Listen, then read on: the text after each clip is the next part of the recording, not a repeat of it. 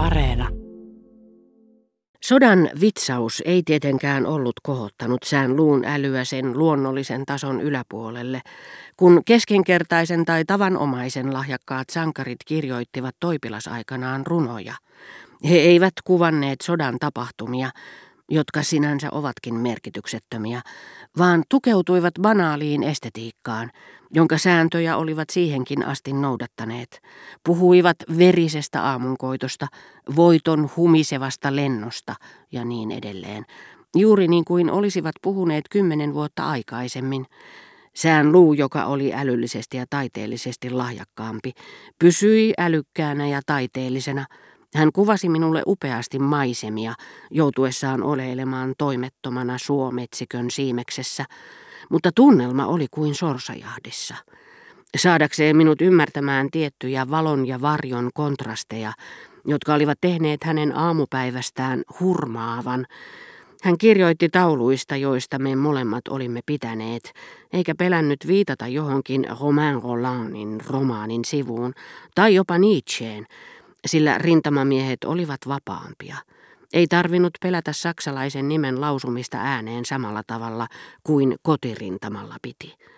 He saattoivat jopa hiukan keikaroida mainitsemalla vihollisen niin kuin Eversti du Paty de Clon saattoi Zola-jutun todistajia kuultaessa lausua Pierre Guillardin äärimmäisen kiihkeän Dreyfuslaisen edessä jota ei muuten edes tuntenut säkeitä tämän symbolistisesta draamasta Tyttö, jonka kädet on katkaistu. Jostain Schumannin sävelmästä puhuessaan sään luu käytti siitä vain saksalaista nimeä, eikä lainkaan aristellut sanoa, että kuultuaan aamunkoitossa metsikön reunassa ensimmäisen linnun viserryksen, hän oli hurmaantunut siitä aivan kuin linnusta suuremmoisessa Siegfriedissä – jota toivoi pääsevänsä kuuntelemaan sodan jälkeen. Ja nyt palattuani toisen kerran Pariisiin, olin heti tuloani seuraavana päivänä saanut uuden kirjeen Gilberteltä, joka oli tainnut unohtaa entisen, josta olen jo kertonut, tai ainakin sen sisällön, sillä hänen lähtönsä Pariisista vuoden 1914 lopussa oli tässä kirjeessä esitetty jälkikäteen hyvinkin eri tavalla. Rakas ystävä, te ette ehkä tiedäkään, Gilbert kirjoitti minulle, että olen ollut Villessä pian kaksi vuotta. Saavuin tänne samaan aikaan kuin saksalaiset. Kaikki olivat yrittäneet estää minua lähtemästä. Minua haukuttiin hulluksi. Miten ihmeessä, minulle sanottiin, te olette turvassa Pariisissa ja lähdette valloitetuille alueille juuri nyt, kun kaikki koettavat päästä sieltä pois. En suinkaan kieltäytynyt uskomasta heidän perustelujaan, mutta minkä sille mahtaa? Minulla on vain yksi hyvä ominaisuus, en ole raukkamainen. Tai jos se tuntuu paremmalta, minä olen uskollinen. Ja kun sain kuulla rakkaan tanssoon Villen olevan uhattuna, en halunnut, että vanha tilanhoitajamme joutuisi yksin puolustamaan sitä. Minusta tuntui, että minun paikkani oli hänen rinnallaan, ja sen päätöksen turvin minä onnistuin sentään pelastamaan linnan, kun melkein kaikki muut tässä lähistöllä tuhottiin kellarista ullakolle. Pakokauhuiset omistajat olivat näet hylänneet ne. Enkä pelastamaan vain linnaa, vaan kallisarvoiset kokoelmat, jotka olivat rakkaalle isälleni niin tärkeät.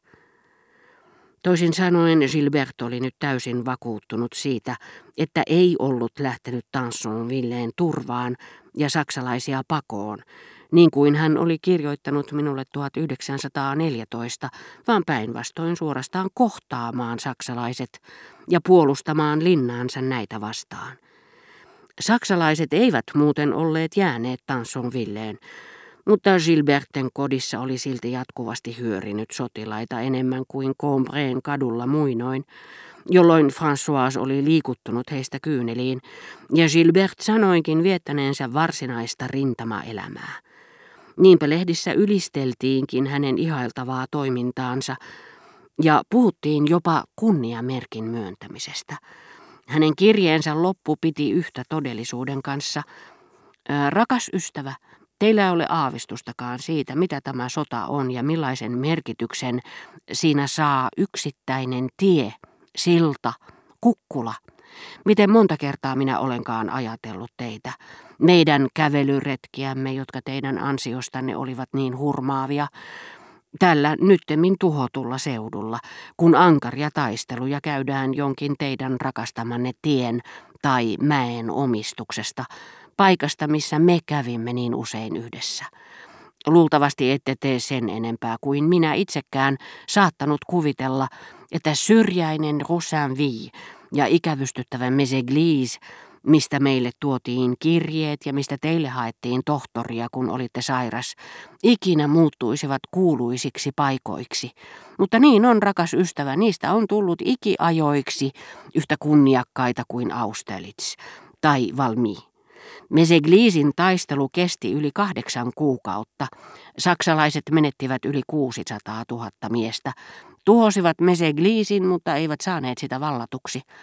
Se pikkutie, johon te olitte niin ihastunut, ja jota me sanoimme Orapihlajamäeksi, se missä te väititte rakastuneenne lapsena minuun, kun minä taas vakuutan teille, että minä olin rakastunut teihin, se on saanut sanomattoman suuren merkityksen. Sehän johtaa valtavalle viljapellolle, joka on nyt kuuluisa Kukkula 307, ja sen nimen olette varmasti nähnyt toistuvan usein armeijan tiedonannoissa. Ranskalaiset räjäyttivät Vivonnen pikkusillan, joka ei teidän mukaanne muistuttanut lapsuudesta niin paljon kuin olisitte toivonut. Saksalaiset ovat rakentaneet uusia siltoja, ja puolitoista vuotta he ovat pitäneet hallussaan puolta Combreta ja ranskalaiset toista puolta. Seuraavana päivänä Gilberten kirjeen saamisen jälkeen, eli kahta päivää ennen iltaa, jolloin minä kuljin pimeässä kuunnellen omien askelteni ääntä vaipuneena muistoihin, oli sään luun lomallaan juuri ennen paluuta rintamalle käväissyt luonani. Ja kun François oli ilmoittanut hänen saapumisestaan, olin jo liikuttunut rajusti. François oli aikonut käydä sään luun kimppuun toivoen, että tämä olisi pystynyt vapauttamaan palveluksesta Aran lihakaupan pojan, jonka ikäluokka olisi lähdössä vuoden päästä.